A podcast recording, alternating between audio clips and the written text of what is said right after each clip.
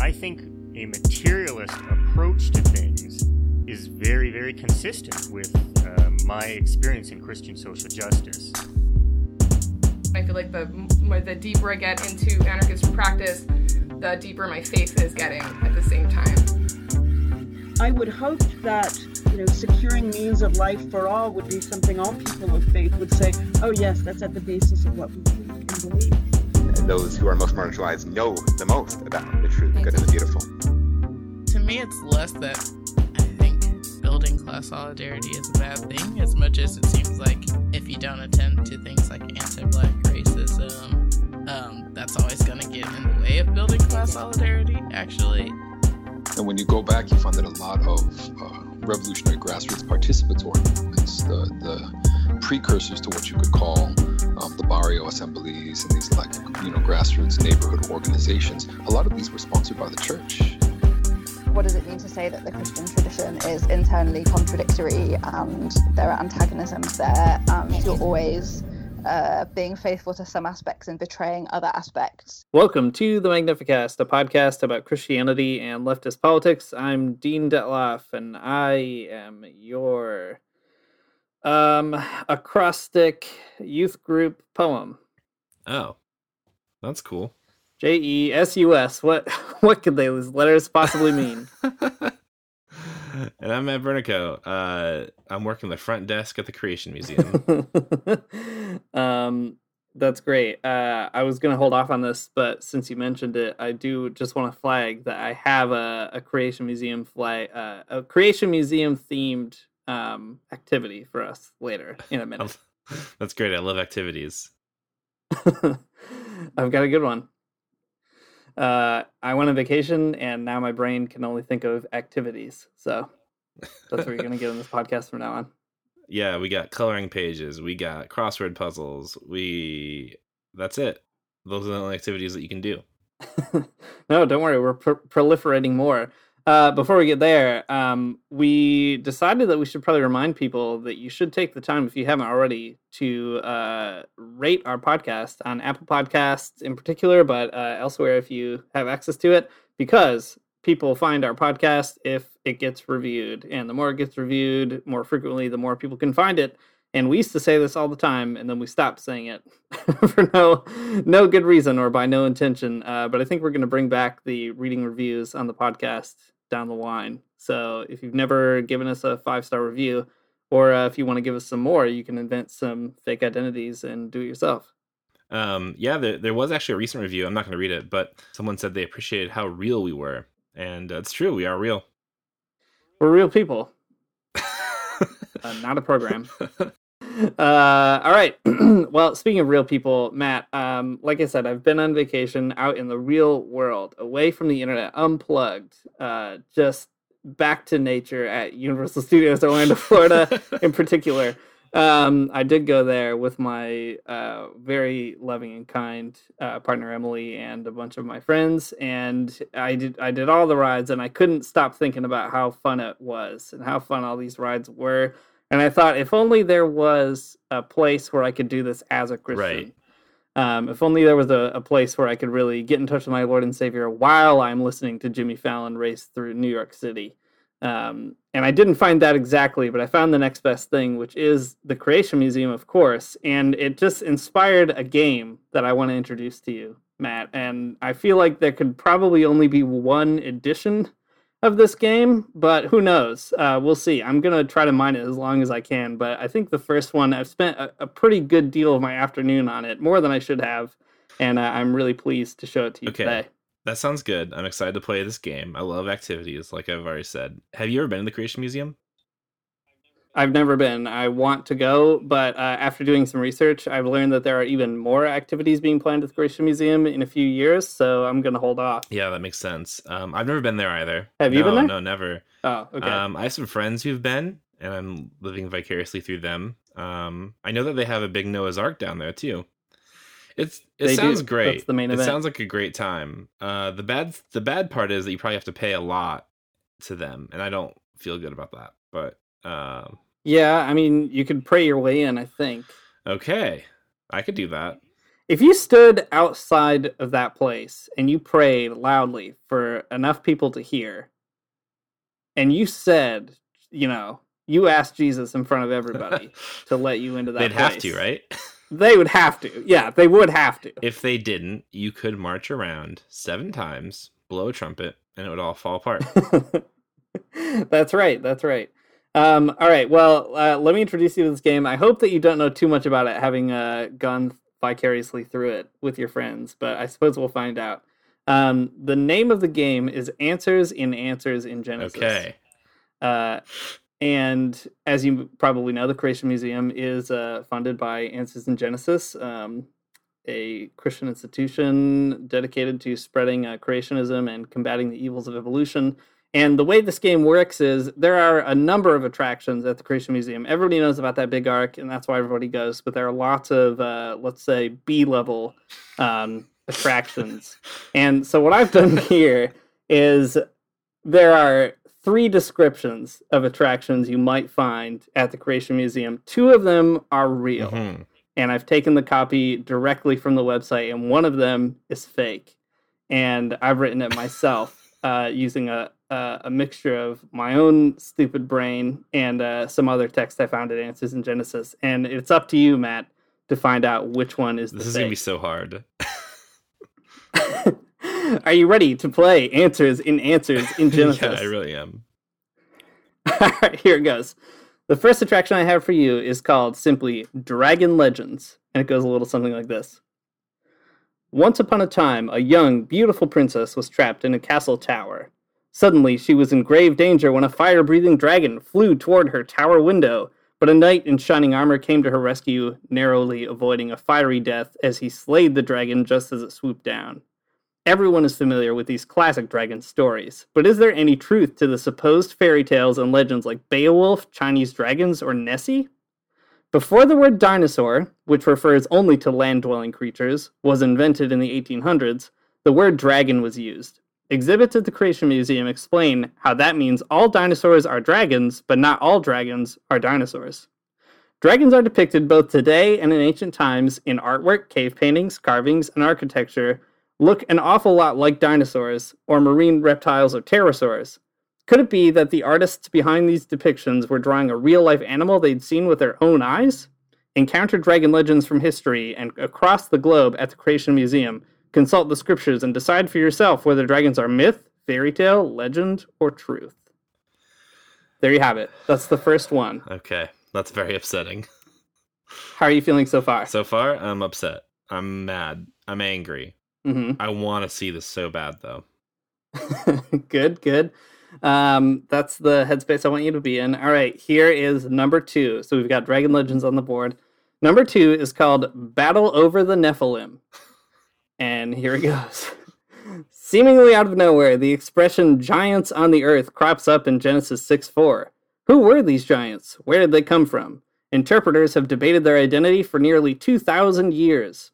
A quick reading might lead you to interpret the passage one way, but a closer look reveals many other possibilities, which need to be considered if you want to make sure your interpretation is consistent with the rest of Scripture. We can't just accept our first impression or what one commentator says, but we need to prayerfully examine all the biblical evidence for ourselves. Christians will likely continue to disagree on this topic until the Lord returns, so we need to show grace to other believers agreeing to disagree. In the battle over the Nephilim, visitors will be presented with evidence for the three most popular views so you can make up your mind for yourself. Are the Nephilim the descendants of the lineage of Seth, powerful and mighty rulers in the ancient world? Could they be a group of severely fallen and brutal people? Or could they even be fallen angels who married human women and produced a race of giants, the last straw before God flooded the earth?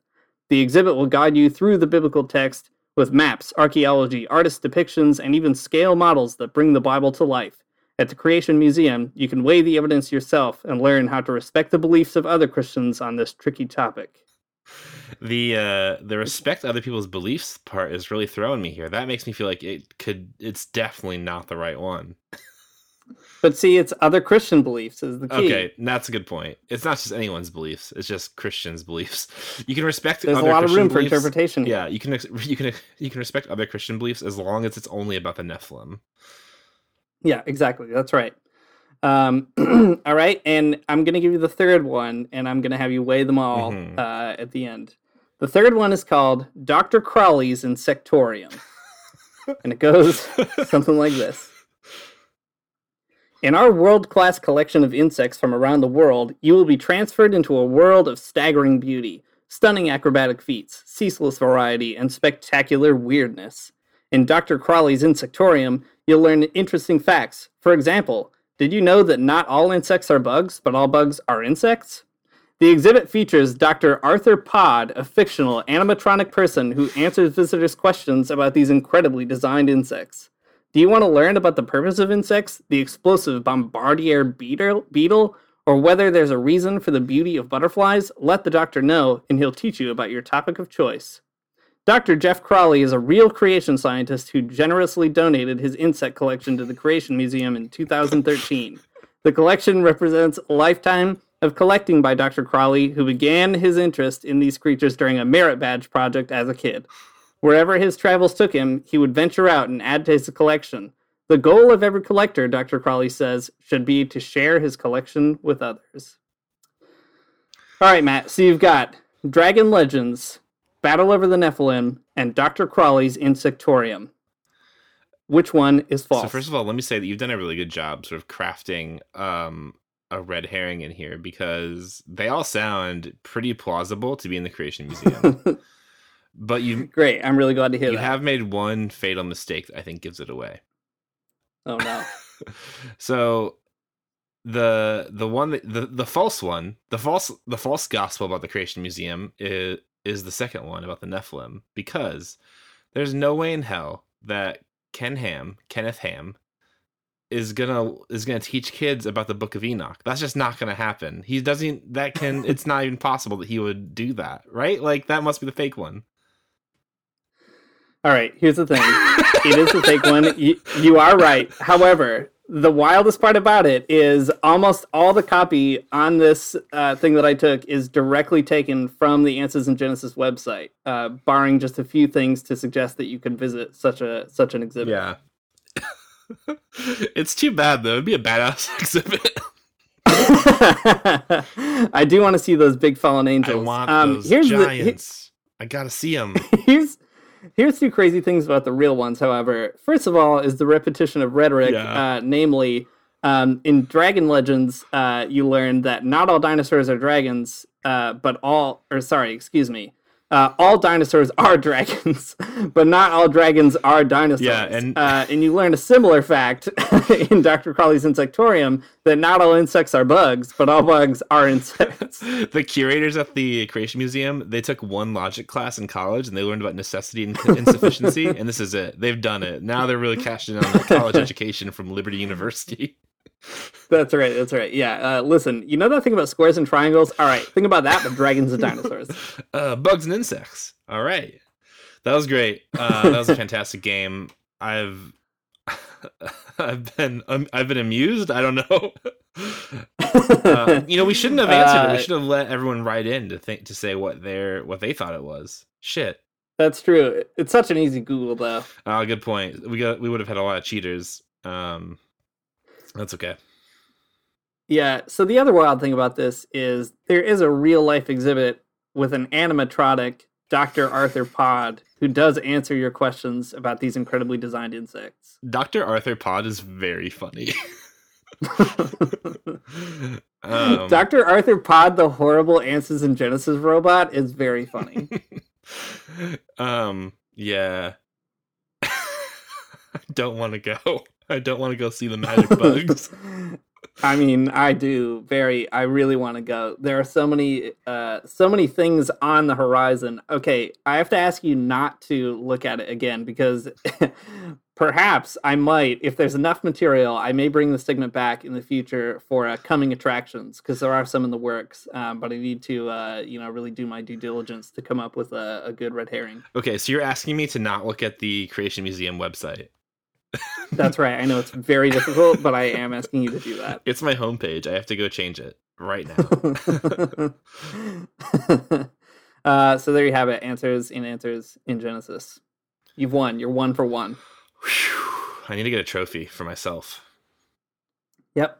Uh, Ken Ham would be proud. Um, all right. this podcast, despite what you may think so far, is not about these bad games uh, or these bad museums. Uh, in fact, it's, as we said at the beginning, about Christianity and leftist politics. Um, and specifically, we've been talking about poetry for the last several episodes. Uh, as you can see, I'm still on vacation brain. I can't even uh, string words together in a coherent sentence yet. Um, but we're going to do it by the end of this uh, episode. We'll sound like the intelligent, um, helpful people that we normally are. Uh, so, to give you a little roundup of where we've been, and also to give myself a little roundup, we decided to do some episodes on poetry, an arc on poetry. Uh, this year is the year of poetry, and to do that, we began talking about Ernesto Cardenal, a Nicaraguan poet and revolutionary uh, Catholic priest uh, really important guy in the Sandinista revolution and the government who wrote all kinds of interesting poetry and even came up with a school of thought about uh, poetry called exteriorismo. Uh, very neat stuff. And then we talked to some real life poets who are writing poems today. Uh, Tegan Steele Fisher and Dominic Knowles, who both also graciously read some poems for us in the episode. Uh, really great stuff. Um, two episodes, one for each of them. You should go back and listen to them. Uh, but as we were thinking about how to cap this off, we decided to follow a lead that Tegan uh, gave to us when um, they mentioned being into Dorothee Sölle, who appears in Tegan's book. And so we thought we would go back to a Sölle book that we've actually mentioned on this podcast in the past when we did an anti war episode not too long ago. Uh, the book is called Of War and Love. It's kind of like a hodgepodge of writing, I guess, like letters and sermons and essays and poetry. And we decided to focus on the poems in particular. Uh, so hopefully, this is a good way to round out some of the stuff that we've learned and talk through some actual work by a Christian leftist poet. Um, Matt, uh, anything you want to say up front, maybe about uh, the book or anything that really stood out stood out to you in it? Yeah, for sure. It is my favorite type of book in that it is lacking a lot of organization. Um, you know, you can be reading uh you can be reading uh, you know, an essay and then the next page without any sort of like break or explanation. There's just a poem. And that's really cool. I like that. It's also good because all the essays are uh, relatively short. So if you're like me and you're living on dad time, which means you have about 15 minute increments be- before you need to like stop your child from uh, destroying your house, uh, it's a great book to read because you just pick it up, you put it down, doesn't even matter. So it's great. Uh, you should go check it out. It's definitely worth, uh, I don't know, acquiring and reading. Yeah, I agree. It's a really nice book because it does have that like um, brevity to it, uh, but it's also like Sölle has such a great writing style in her poetry, but also in her prose, and it just reads along really uh, quickly, nicely. Lots of good turns of phrase that you can tweet out, think about for a long time. Uh, and those are the kind of books you want, the books that build your brand. Yeah, so the book has two big parts to it. Uh, the first part focuses on themes of rebellion and organizing resistance against militarism. Uh, militarism was Dorothee Sölle's kind of big thing, at least in the very beginning of this book. Um, a lot of her work in this book is responding to NATO and the uh, proliferation of arms uh, during the Cold War. So that's kind of the backdrop of it. And then the second section, though, focuses more on Latin America and then a lot of the same themes about rebellion and resistance and that kind of thing, but in Latin American context rather than European. Um, yeah, I don't know. Is that good, Dean? Yeah, I think so. I guess we could say a little bit more too about uh, Dorothee Sölle. Um, so yeah, she's a German theologian. She's really into um, uh, activism, but in a, a decidedly leftist horizon but she's also a fascinating theologian because she worked on um, kind of like the trauma of fascism in Germany and what it meant for Christians to participate in fascism and what that meant for her own faith. Um, so she really investigated that. But she was also a participant in anti imperialist uh, forms of socialism and the New Left at the time in particular. Uh, she was a member of Christians for Socialism, both in Germany and in the US. She taught at a Union Theological Seminary for a while in New York. Um, she was really into like the Chilean solidarity movement, especially. She was a huge supporter of the Sandinistas in Nicaragua. Um, anyway, she has like a very clear um, alignment with the left. She like visited Vietnam after the war was over and was really impressed by the the communist project there. And she held people like Ho Chi Minh in really high regard. So anyway, she's definitely a theologian of the left. Um, and in that sense too, it's it's neat to be able to read her poems that draw all those themes out, like uh, the other folks we've been reading. Oh dang, I totally forgot to mention earlier the one person that it's fitting in some ways that I forgot to mention in this poetry rec was Joe Wallace, the Canadian poet that everyone has forgotten. you know, when I was Um, I was listening back to some of the episodes, and uh, in every episode, I basically have to re-explain who Joe Wallace is, and, and every time it's like, I don't know, man, he's just like this weird guy. I don't know what to tell you about him. That's right. Uh, I just it came to mind because I was thinking about what I love about uh, Dorothee Sölle's poems is that they're actually pretty simple, um, and they, I mean, they're profound, but they, you know, you can really read them and get them. Um, and for some reason, that brought Joe Wallace to mind, I guess, with his goofy, goofy rhyme schemes. Um, anyway, we should. Uh, it's enough enough by way of introduction. We should just dive into some of these poems here. Uh, so there are lots of poems in the book, but we've curated a few of our favorites. Um, we'll read some of the more, I don't know, like things of topical interest later. But I thought to start, Matt, we could talk through this uh, figure that she kind of invents and uses throughout the book uh, a figure of the ogre, this kind of poetic image. Um, this big, uh, horrible Shrek that she invents that stands in for uh, militarism. Um, and the ogre shows up in several different poems. We won't read all of them, but we'll read a few of them. Um, and I think maybe the best way to get into it would actually just to be able to hear the the first poem where the ogre shows up, and then we can kind of talk through it. Um, does that make sense? Yeah, I think so. The first poem that Sölle writes uh, with the ogre is at the very beginning of her book, uh, and it's called "In the House of the Man-Eating Ogre." Born in the era of gas, I find myself in the house of the ogre. His wife, comely and plump, took me in, looked after me, gave me plenty to eat, and hid me from him when he came home. Life isn't so bad in the house of the ogre. During the day, he goes about the land, stationing missiles, ruining highways, and training young men for deployment at home or abroad. For the distant enemy, the ogre displays his famous first strike. To those in his own land who still talk back, even after heavy doses of radiation, he has dogs and gas, of course. I myself am free to come and go as I please during the day in the house of the ogre. I joke with his wife and don't fret about anything. Only in the evening he comes home and sniffs around and looks for me. Do I tremble in fear in my little bomb-proof box? Then I dream about the dismembered bodies, about starving yellowish children. Then I hate my father and mother for bringing me into this world, at this time, in this country. Someday, it's never been any different. The ogre will eat us. That's the way it's always been up to now. Yikes! What a big one. Uh, yikes is right. Uh, so this is the the first like um the first time we see the ogre showing up in her work, at least as far as this book goes. But the ogre is a character that's going to come back again and again. And I mean, it's not. Uh, it is. A, it is a simple po- uh, a simple poem, a simple metaphor. You kind of get the idea, though, right? Like the ogre is is militarism. It's imperialism. It's the thing that, um, yeah, I mean, oppresses people around the world through force. Um, you live in a country where it happens and you know you think that you're free to go about the about your your day.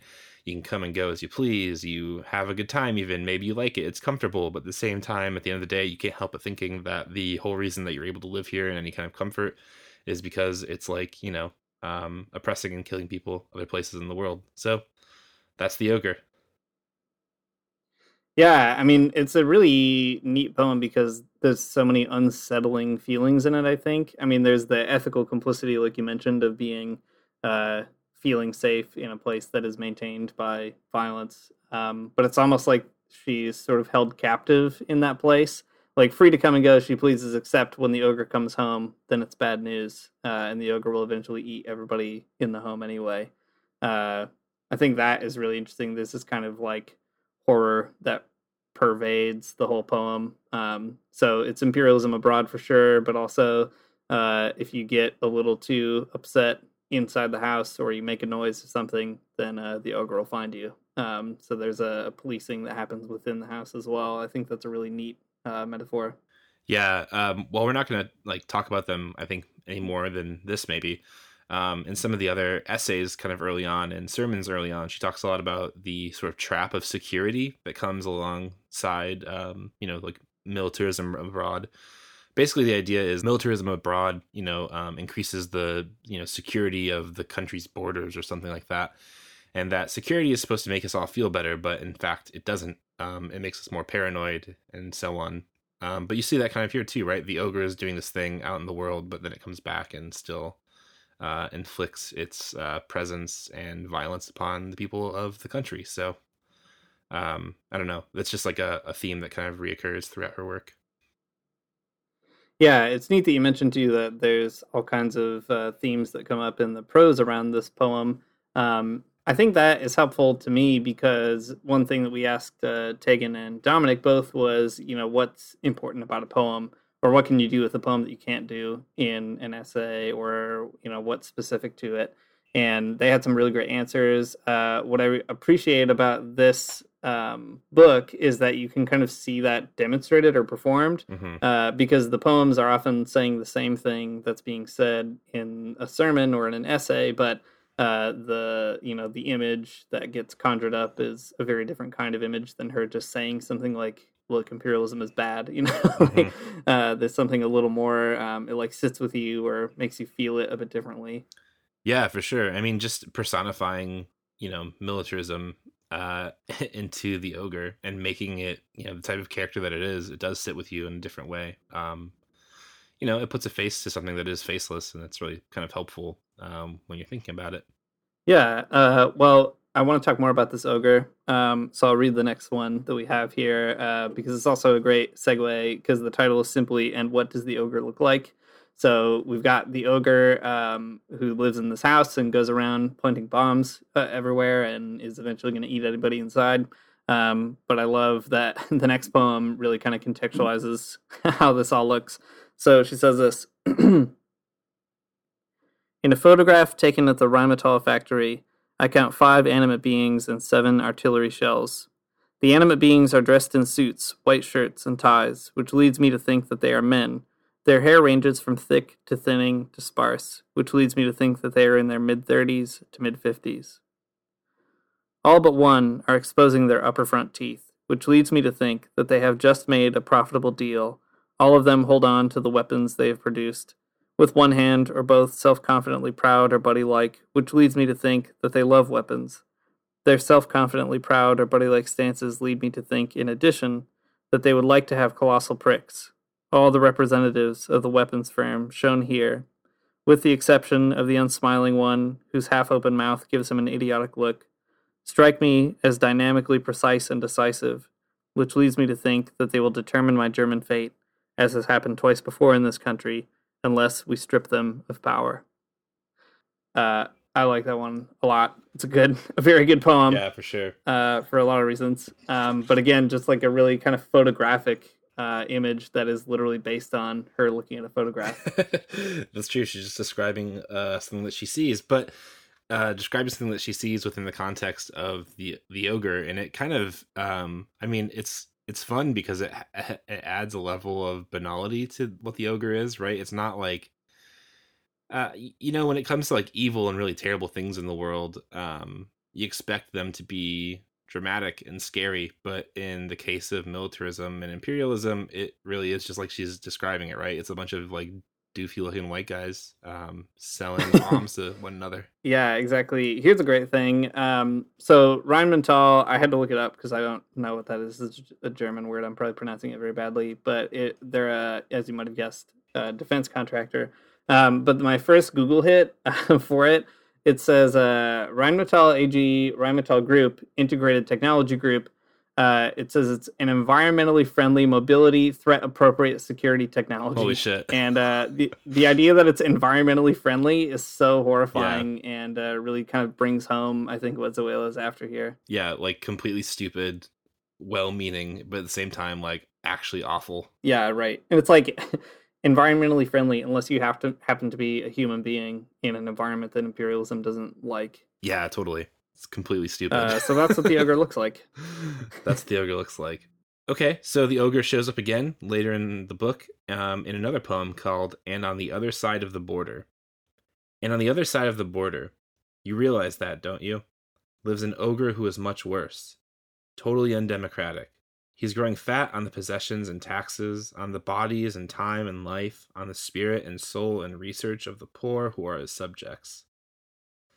Unrestrained by a free democratic social order, he must never forget that he is growing unchecked. And according to our latest information, his waist is one inch larger than that of our ogre, though his live weight is one quarter pound less, and that right on our border. So that we have no choice but to take appropriate measures, and to end the emaciation of our native ogre. We have no choice but to catch up by building him up. The ogre here is is recognizing that there's not just one ogre, but there's many. there's at least two, right? This is like Right. um this is, you know, recognizing that there are other powers in the world um that might also be ogres. Um and that uh, in light of those ogres, you have to just make yours bigger and feed it more things that ogres eat. Which according to Shrek, I think is onions, but I'm not exactly sure. yeah, definitely not parfaits. Um, yeah, I, I mean, uh, it's a great poem, I think, because also in the prose that surrounds it, she talks more about the proliferation of arms, and uh, she makes a, a couple of comments throughout the book about how she tells a story about how um, you know security is premised on this threat or this fear, but that fear is often uh, not even real. And one example she gives is uh, NATO's uh, push for mil- militarizing Europe. And she says, you know, she she's critical of the Soviet Union's participation in the arms buildup as well, although she seems pretty sympathetic to why they feel the need to do it. And uh, there's a moment where she says, um, by uh, certain estimations, the Soviet Union was basically always about five years behind in terms of military technologies. Hmm. Uh, but it didn't really matter. Um, that's not very good messaging if you want to like get the populace on your side. Yeah. Uh, so there was always this kind of image of the Soviet Union as you know we have to keep up the arms race so that we can beat them. Um, and the idea here that uh, you always have to remember that there's uh, an ogre on the other side who's even worse than ours. Like our ogre might be bad, but at least we have democracy. Yeah. Um, and you know it would be worse if their ogre defeated ours. I think that's a really kind of neat way of dramatizing what's at stake in the Cold War. Yeah, the uh, the words, you know, ours is ours is restrained by uh by democracy is a really Right. I don't know, a really funny thing. Um it's so restrained by democracy, but we can't help it from getting bigger. like okay. Right. Right. Yeah, it's cool too to see that um to get this poem after reading the very first poem, like she kind of gives it away right in the beginning that even if you live in a, a you know, the democratic house of the ogre, um the ogre is still prowling around and eventually is definitely going to eat. Yeah. Um so here you have the voice of ideology later, but it's like you're already prepared to see that it's ideological, which I think is a neat device. Yeah, definitely. The ogre's bad, huh? Surprise. um, well, uh, later in the book, um, there so there's a bunch more uh, ogre poems, but I want to read just one last one. I mean, people probably get the idea, but uh, this is my favorite one dealing with the ogre because it's uh, I don't know, not as direct, I guess. Maybe that's it. Um, but I'll read it quick and we can just chat about how these poems kind of work together. So the title of this one is called "I Travel Around to Speak About God." I travel around to speak about God and begin, as a matter of course, with the ogre, and ask my listeners not to serve him any longer, not to go on sacrificing their labor and their children to him, their short lives. Softly I speak the language of remembrance, of a life without fear of being eaten alive, and touch once more with my hands the great old words. I speak of the women in the Soviet Union as sisters, and when the hungry are fed, I say peace, and I don't apologize for nothing for having nothing to say about the ogres in other lands, because after all, I was invited to speak about God. Uh, I love this poem so much because I just feel that it resonates with my own life experience as a person who's a Christian and a communist. Um, the first thing that anybody always asks you is, you know, what about um, what about the the bad stuff that happens in communist countries? Uh, and the thing that you want to talk about, obviously, is uh, something that should presuppose that you don't like bad things that happen. Mhm. like it's always trying to sort of hold you back from really getting to the meat of a question, which is, you know, what should we do about our own ogres or something like that? Um, and uh, you know, what should we say about God, uh, which isn't necessarily um, making sure that God is on the side of your nation or something. So I don't know, something in the poem just really speaks to my own kind of experience. It's an interesting way to kind of combat what, what was happening in, in the last one, right? In the on the other side of the border, um, is you know you're so Mhm. preoccupied with the the other um, ogre that you you know end up justifying making yours bigger or whatever. But here she's saying, I don't know, I don't even talk about that one. Right. yeah, it's good. Um, it's good, and it's also good uh, communist praxis too, right? That you shouldn't always go around um, making the case uh, against yourself before other people do.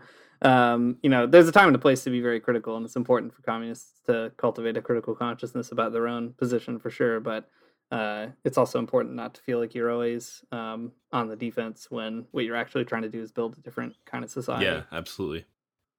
Um, you know, and in in those kind of conversations too, um, you know, people, liberals and conservatives alike, you know, they want you to, um, you know, a- apolog- apologize for all the bad things that have, communists have ever done, but they would never do the same for themselves, right? They never do their, the same for capitalists. So I don't know. Yeah, yeah. Gotta- They're busy serving their own ogre. Right, exactly. So, anyways, I I think there's like an invitation here to think about the world in a little bit of a different way, um, less adversarially, um, and less in terms of security and strength, and more in terms of, um, I don't know, com comradely or something. but uh, but getting away from thinking about the ogres, I guess it's an interesting. Uh, it's an interesting way to think about militarism that's for sure it's definitely something that would be really hard to write about uh, if you were just writing like a, an expository essay or something but in um, the format of poetry it works and it is interesting and it kind of sticks with you Yeah, I think so too. And it also testifies to this kind of weird myth making power that poetry has, or uh, in Sölle's case, almost revealing the Cold War as this myth making power. So using the image of the ogre is so fascinating because it's this, uh, you know, big yucky monster. And she has all this prose around it explaining imperialism is bad and the arms proliferation is bad, and you can read all the reasons why it's bad. But here you kind of get hit with this image of this really scary monster who's sort of consuming everything. Uh, and I think there's something about that that just drives the point home more. And like I said, also reveals the mythical nature of the Cold War, that it's not just a, a, a race of technology, um, of weapons technology, but it's also this attempt to like build a world in which you feel that there are monsters on the other side of the border or something. yeah that's good well we have time for maybe just like two more poems and then Mhm. Okay, cool. Um, all right. Well, here's uh, a poem that Sölle wrote that's not about ogres. I mean, it is in a sort of different way, but but here to go. Okay, um, this one uh, this one hit a little close. Just to, to use some church speak, it hit hit close to home. You know. Um, That's right. It really uh, uh, convicted your heart. That's right. It did convict my heart. um, yeah, this this one's called public relations. Um, and in a, in a former life, when I taught uh, classes on public relations, I thought this one was really good. Um, okay, so public relations. For the year 1980, the Pentagon earmarked 28 million dollars for public relations. Given the magnitude of the task, that is a minuscule sum. 200 million people live in the United States. Each one of them must be kept from thinking. Each one of them must learn not to use his or her eyes and to suppress the old instincts. Giving a glass of water to someone dying of thirst, giving a parcel of land to someone starving to death, still comes natural to many. Even the need to use one's intelligence is hard to eradicate. Given the magnitude of the task, $28 million for brainwashing is amazingly little. Um, I love that. I love that one so much. Um, because, um, well, okay, I mean, public relations is, uh, put nicely, an industry that's supposed to adjust the public's interest to your interests. but put negatively, it is propaganda. um, Yeah, I mean, I don't know. But this is really funny because it's, um, you know, what what she's saying is that you know people are smart. They're they're gonna still. They're, it's hard to to suppress the impulses, uh, you know, to not not to tend to the people who really need tending to, but at the same time, um, the the Pentagon is able to do it for an amazingly little amount of money. Um, and I think that's very sad and funny and biting all at the same time. Um, I love it because again, it's like um, it's expressing something that is extremely critical and uh, a pretty good analysis of the way that a lot of public relations and and media and how they work. Um, but it's doing it in you know like 15 lines or something rather than a 20 page essay or even like a two page essay. You know, this is exactly the kind of thing that we need to be reading when Raytheon is sponsoring the Girl Scouts or wh- whatever. Uh, it's a good note. Yeah, surely the budget has increased. yeah, totally. by 2020. Um, yeah, I think what's really fascinating though is like you're right. Uh, it's so the troubling side of the poem is that even with that amazingly little amount of money, the Pentagon does shape entire um, an entire population to uh, support doing very bad things. But there's a kind of weird revolutionary optimism in here too that uh, she says, you know, people still kind of naturally react by if you if you met like a thirsty person you would give them a glass of water probably or you know if you uh, if someone just broke it down in kind of simple terms like you would help somebody out um, just off your kind of base uh, instinct which might be too optimistic in some respects but it's neat i think that she also says uh, the the amount of money is amazingly little to think that you could just sort of um, erase this instinctual desire to help your neighbor um, with you know twenty eight million dollars, which is like less than a dollar per person Right. in the U.S. Yeah, maybe that's one way of reading it. I suppose. I guess I was thinking thinking about it more in terms of like I don't know, where you face someone who is thirsty, you'd totally do this. But um, you know, th- that Right. they're kept at a distance through uh, you know, a manufactured mediated reality. You don't do those things. Yeah, that's right.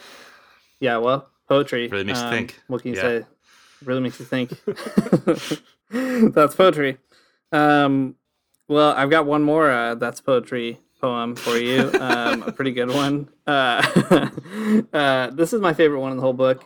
Uh, it is called. Um, the title is really great. It's called "When I Was Asked for the 502nd Time What I Thought About Violence." uh, again, just very relatable.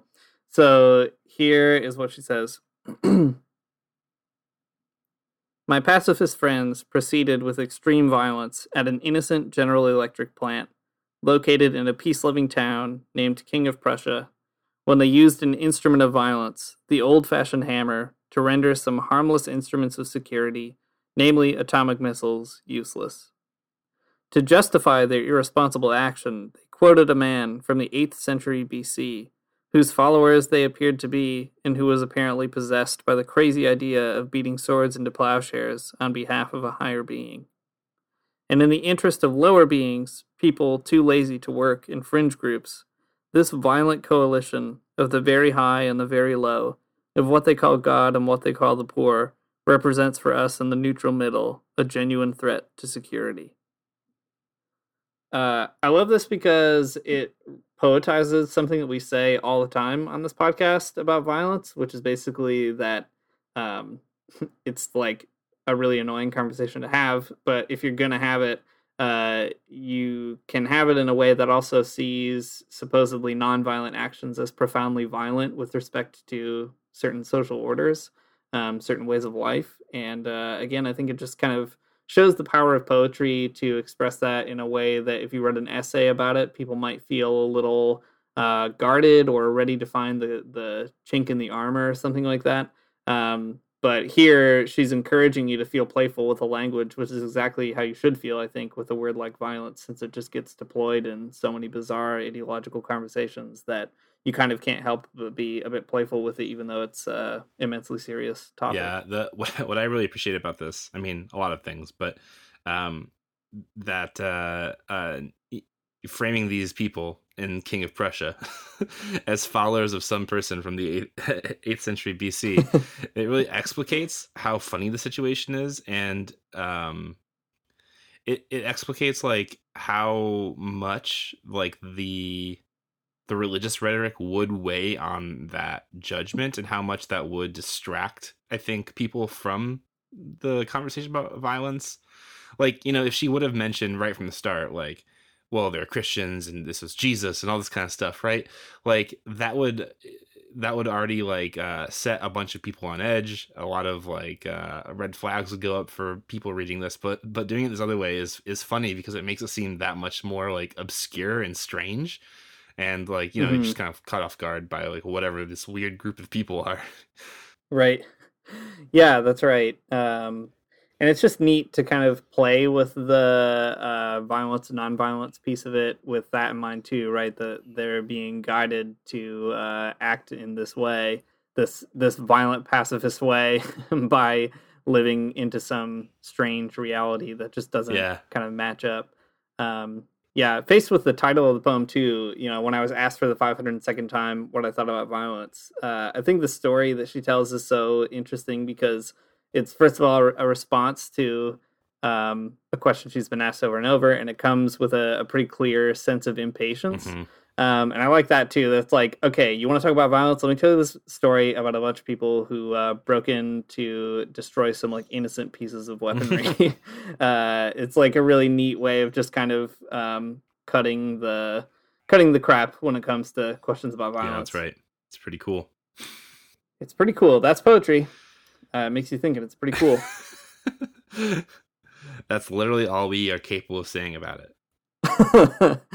uh, well, I think that's probably a great segue to move into the uh, thing that we always do at the end of these arcs, which is namely to do our final sort of VeggieTales moment, uh, what we have learned by doing all of these episodes on theme. In case that doesn't make any sense to you, at the end of every VeggieTales episode, they would do a wrap up and sing a song and tell you what what you learned. So that's what we're doing. Applies to our lives today, and God has a lot to say in His book. You see, we All right, so Dean, what did you learn? Are you the tomato or the cucumber? Would you say in this relationship? That's a really good question. I feel this is a question that we can't answer for ourselves, but can only be answered by the listeners. I think that's true. Um, yeah, well, uh, go ahead and ca- call in and vote for which one of us is Larry Boy. and which one of us is that? That Ro- stick in the mud tomato Bob. Robert Tomato. Robert Tomato. Robert Tomato and Lawrence the Cucumber That's uh, are really great. That's what they're going to be called in the Adult Swim uh, spin-off that they've that they've hired us specifically to to run. uh, I can't make. I can't wait to make that asparagus character. Uh, meatwad, but he's a tomato. um, yeah, what have I learned in my vegetable journey through poetry? Um, I mean, I feel I definitely learned a lot about poetry as a medium in particular, and that was more the most interesting thing as a person who is like theory brained, which may be a, a defect in some ways. Uh, but I was just really interested in figuring out, you know, like what is Cardenal doing when he writes a poem a certain way? Um, what's exteriorismo about? Uh, what's he trying to accomplish and, why? Um, which is kind of hard for me to get because I don't really know the constellation of figures or traditions that he's kind of playing with. But I think I have a better understanding now.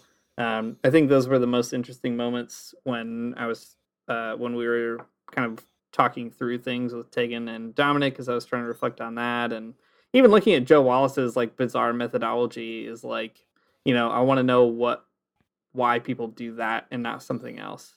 Um, so I feel I've got a little more clarity on all of that, and uh, who knows? Maybe one day I'll try to write a poem, and now I'll at least have some more things to think about instead of just uh, putting together a bunch of weird words that I hope sound uh, a little less weird, uh, but not too less weird. They should still be a little bit weird. yeah, that's right. Uh, what about you, Matt? Okay. I don't know anything about poetry still. No, just I'm sorry, that's wrong. We've done several podcast episodes about poetry. I know everything about poetry. Um and you know at least uh, like four and a half hours worth of information about poetry. it, and it's four and a half hours more than I knew before this, so that's pretty good. I don't know. um I mean eh, on that point though, I think that uh at least to me poetry seems astoundingly pedagogical. Like it's a really Mm. good avenue for teaching people things. And I didn't think I didn't realize that, I guess. my preconception was the poetry was about your inside feelings, and I, I think it is about that still in a really profound way. But but more than that, it ends up being about like how do you convince and convict someone about those inside feelings, or you know, not your your, your exterior feelings even. Uh, or you know some other topic who knows but like uh, how do you get a point across to somebody in only a handful of lines and maybe that's all wrong. Maybe if you're a person that knows about poetry, you're listening to this like this guy is stupid. And like listen, I am. but I think there's something to it. I think there's something to it where where poetry ends up um I don't know, it can say something to you that's deeply profound that will definitely take you a long time to like figure out.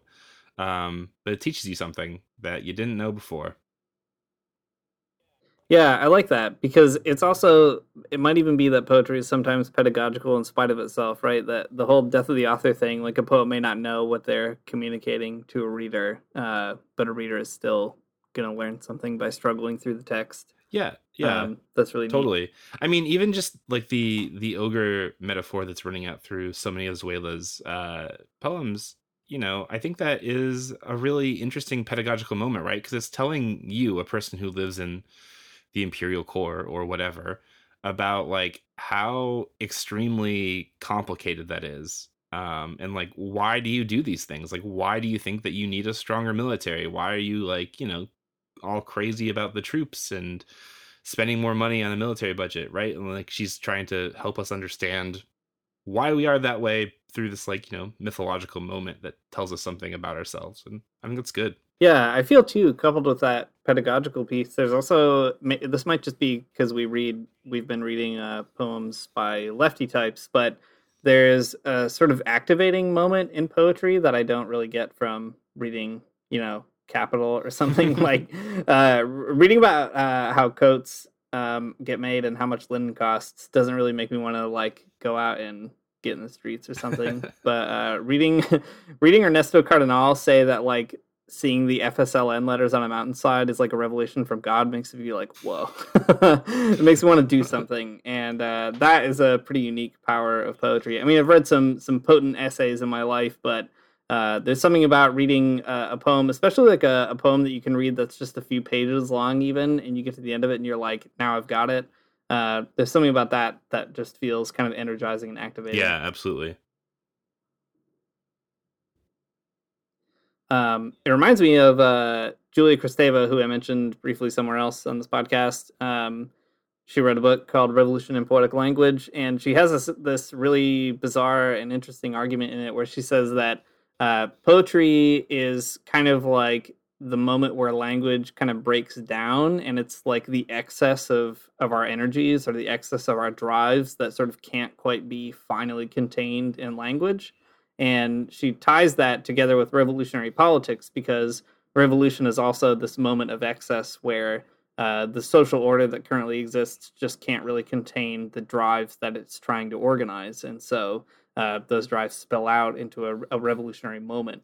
And to tie language and politics together in that way i think has always kind of made me interested in poetry but not really capable of seeing how it pans out um, and she has some specific kind of poems and poetry in mind, but I think it works with these too, right? The, there's this, uh, like when you read a poem by like Tegan Steele Fisher uh, about um, trying to work out, you know, these different voices, uh, the the apostate voice, the ideological voice, etc. There is this kind of moment of like excess or plenitude in theology where you're like, oh yeah, um, regular Christian writing just doesn't really capture this feeling or something. Uh, but there's a lot of drives getting communicated in that kind of language that maybe gets you in touch with your own drives or your own kind of uh, uh, revolutionary moments that you didn't really think were possible. And I think that's a, a unique power of poetry that I want to think more about. Yeah, that makes a lot of sense because you kind of just can, I don't know, toss away the rules for a minute and just let it all come out, or put it in a really particular way that you couldn't if you, uh, if you, you know, followed the rules of, um, you know, writing or, or whatever more explicitly. Yeah, Right. that sort of like that format of being short and like uh, the absence of rules, I think makes for a really interesting moment. Yeah, and I mean, uh, some of the poems that we read by Tegan and Dominic are uh, interesting to me because they function as these really like destructive machines with respect to certain forms of Christianity or certain forms of Yeah. politics. Uh, and that's like a wild thing. You know, they they really do something in the world um, that again, like you it, you can do with prose, but it's really hard. It's harder to do um, by reading, you know, a fifty page like essay. Yeah, definitely. than reading a, a poem on a page. Yeah. Yeah, I think that's true. I mean, there's also like a lot more force behind them as well. Um, I mean, I was Mhm. just thinking about some of Dominic's poems, particularly, you know, like uh, like setting fire to business schools and throwing your boss in a furnace and stuff. There's like there are uh, things you can say in uh, in a poetic format that you can't in other spaces, and I think for the better. Right. Yeah. yeah, that's right. Yeah, and it's good that there's a, a a medium where you can let those drives loose a little bit and uh, just see where they go. So there you have it. Poetry um, is cool. It makes you think, um, and if you're a psychoanalyst, you can think about drives when you read them. We should have read that Gustavo stuff. I don't know why we didn't do that. Yeah, I don't know. I think I was just sick of reading theory books, and then I went on vacation, and now I can't think at all. So Yeah. maybe Well, one day. Fair enough. Thanks for listening to the Magnificast. If you like what you heard over this whole arc, you should go support the poets that we read, uh, specifically Tegan and Dominic. Uh, you definitely ought to support them and find out where they're publishing. And uh, Tegan has a book that you can buy. Dominic uh, works with the Protean magazine that you can read and, and support there as well. Um, so we encourage you to do that. You can also support us on patreon.com slash the Magnificast. Uh, we really value everybody's financial support. Um, it's a huge help in making this podcast uh, worth it. We do a lot of work for it, and we're really grateful for people being into it. Um, the music, as always, is by Amaryah Armstrong, and the outro is by the Illogical Spoon. See you next week. no church. We'll meet down by the riverside. There we'll swim with all creation. Never get tired, never bored. Don't worry, someday there'll be no dam between us and our Lord.